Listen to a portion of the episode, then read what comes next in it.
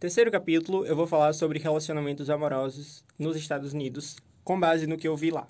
Os americanos não são muito de estar sempre se abraçando, se beijando, andando de mãos dadas, pelo menos não em público. Eles preferem demonstrar afeto em um ambiente familiar ou quando estão com amigos ou pessoas que eles conhecem e se sentem mais à vontade.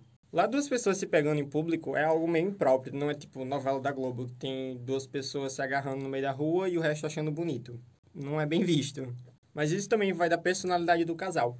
Por exemplo, o meu host brother, ele tem uma namorada. Eu nunca vi eles dois se beijando em público, tipo, fora da casa. Mas eu já vi ele lambendo a cara dela dentro de casa. Então, normal. Não quer dizer que eles não se tocam. Eles não gostam, tipo, ficar se amostrando por causa disso.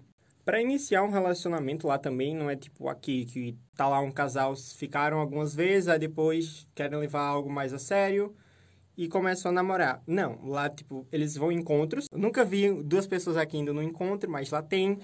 Que é, pode sair para jantar, ir pro cinema, fazer uma caminhada juntos, ou pintar juntos, como foi o caso do meu outro host brother. Fazer qualquer coisa juntos. E normalmente eles vão em mais de um encontro para ver se realmente gosta da pessoa, para começar a namorar. E muitas vezes não tem um pedido tipo, ah, você quer namorar comigo? Não, se vocês estão saindo juntos, em algum momento já assume que vocês estão namorando. Outra coisa que é bem normalizada lá, que aqui, pelo menos onde eu moro, não é tanto, é o sexo. Adolescentes estão namorando, estão fazendo sexo, obviamente. Tipo, uma coisa muito, muito, muito normal. Por exemplo, tinha hora que a minha roximão não ia no quarto do filho dela porque ela sabia que eles provavelmente estavam fazendo sexo. E algo super de boa. Outra coisa que é muito tipo filme, comédia romântica adolescente, são os bailes de formatura. Sim, é uma coisa muito linda. Tem lá o pedido para ir, uma coisa super espalhafatosa, ou não, dependendo da pessoa. Por exemplo, teve um. Não teve formatura, porque quando eu tava lá no período da formatura foi cancelada, então não teve por causa do corona. Mas teve o MORP, que é. Baile de formatura é prom. Aí teve o MORP, que é prom ao contrário, um baile menor em que as meninas chamariam os meninos. A gente morava bem perto da escola, então no almoço a gente só ia para casa, almoçava e voltava. Aí um dia quando a gente chegou em casa, a namorada do meu irmão, vou falar irmão, fica mais fácil. A namorada do meu irmão e a mãe tinham feito duas pizzas, provavelmente era a preferida dele, e um convite bonitinho pra ver se ele queria ir pro baile com ela. Aí se beijaram, se abraçaram e foram comer a pizza. Comi também, tava ótima.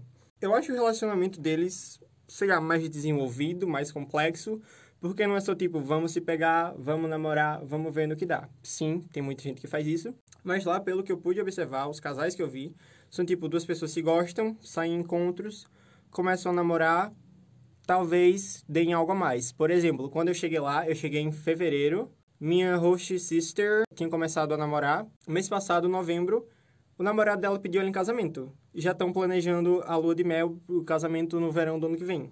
Outra coisa que eu queria falar é lua de mel. Basicamente, se você não for pobre e quebrado, você vai para uma lua de mel, viajar para algum lugar.